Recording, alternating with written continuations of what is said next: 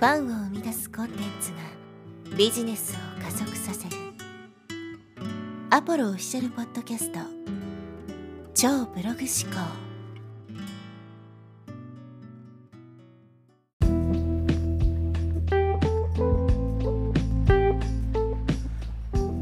はい、えー、こんにちは、ポロです、えー、今日はですね、売るのではなく宣伝するという話をしていきます。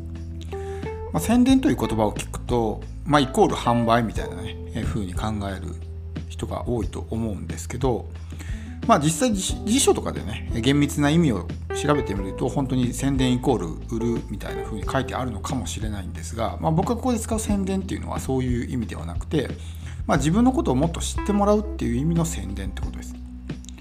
でやっぱりですねこう商品を売っていく上、まあ、ビジネスをしていく上ですごく重要なのはですね自分のことをまあ覚えてもらうとかね認知してもらうとかっていうのもすごく大事だし忘れられないっていうのがすごく重要なんですよね。お客さんの多くはですね忘れるんですよ自分の存在を。まあもちろんですねそのお客さんって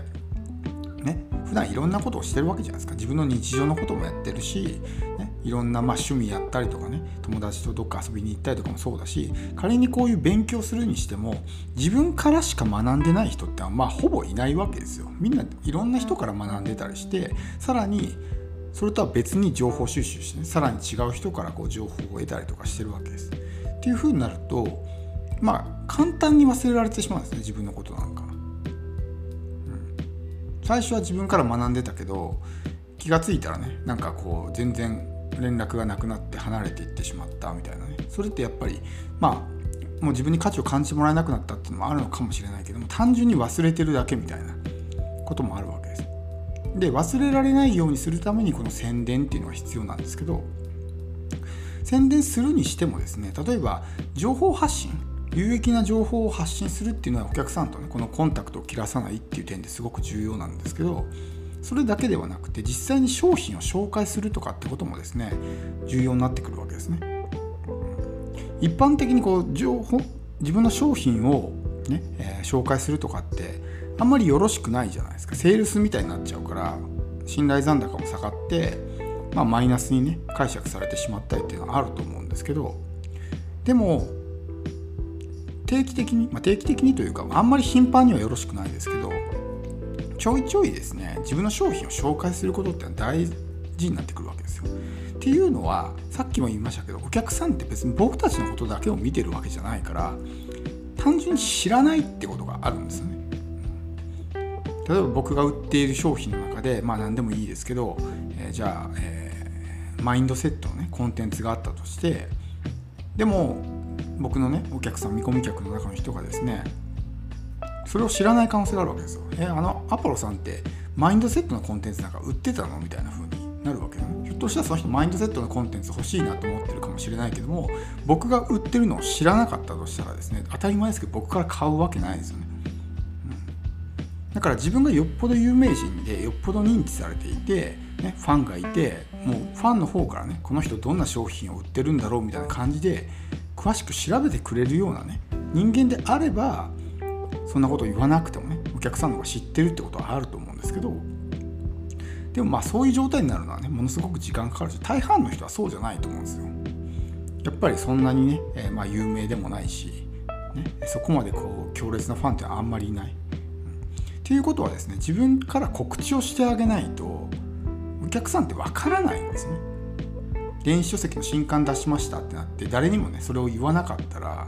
気づかないと思うんですよわざわざそれをねあの人最近電子書籍私の出したかなって言って調べに来てくれる人なんかまあいないじゃないですか。ってなるとひょっとしたら買ってくれたかもしれないのに当たり前ですけど買ってくれなくなるんですよね。買ってもらえないんですよ。だから定期的にそういう自分はこういう商品を売ってますよとか出しましたよっていうのを言ってあげる必要があるということですね。ただあんまりこう売り込み臭が強くなってしまうと、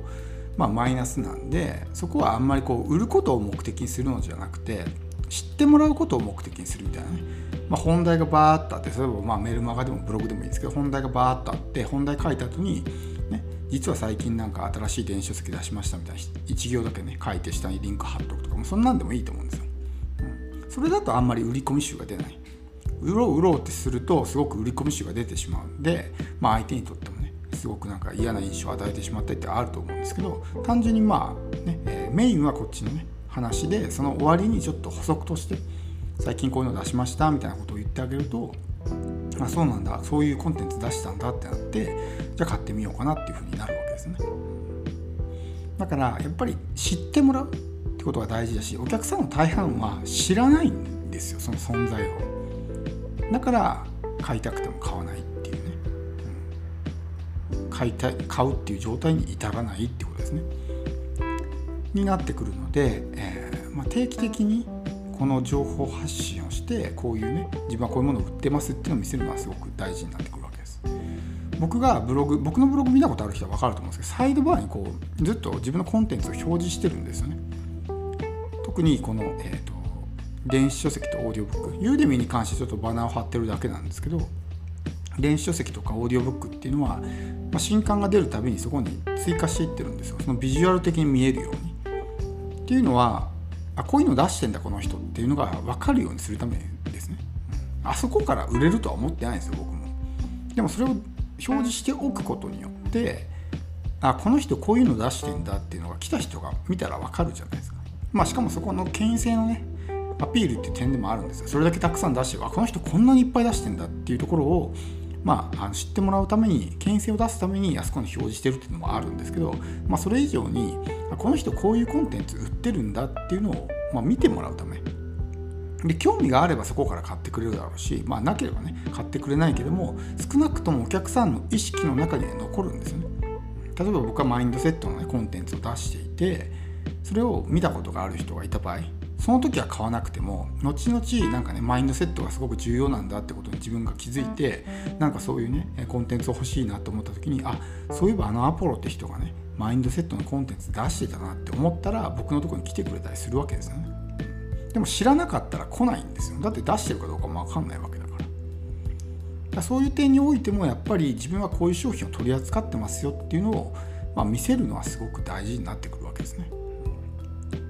でもやっぱりこう売り込みとかね、えー、っていうのはあんまり良くないものだっていうふうにこう一般的に思われてるんであんまり商品をね出さない方がいいとかっていうふうに考えがちなんですけどそれだとやっぱりこうなかなか認知が広がらなかったりとかするわけです。もちろんその出し方のねすごく重要になってくるんでそこは本当に気をつける必要があるんですけどあまりにも出しすぎないっていうのもそれはそれで問題。誰も知らないっていう風になってしまうんで一応自分はこういうの持ってますっていうのはまあ言ってあげるべきかなと。それが優しさだったりするわけですよね。それを求めている人もいるわけだからそれを伝えてあげないってことは、まあ、その人がね欲しいものをあげないって言ってるようなもんですよ。自分は持ってんのにで相手が欲しがってんのに、ね、持ってるよって言ってあげればじゃあそれちょうだいって言ってくれるじゃないですか。でも持ってる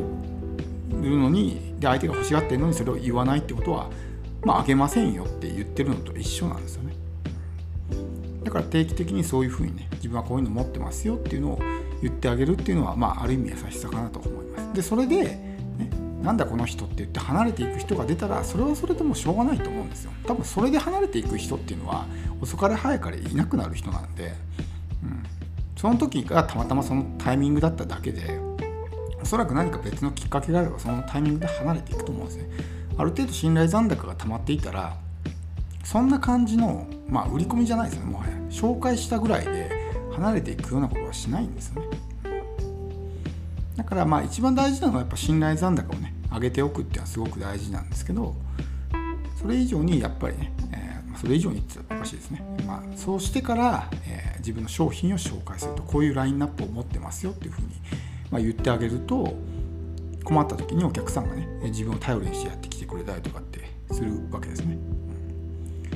なので、えー、まあ売り込みではなくてね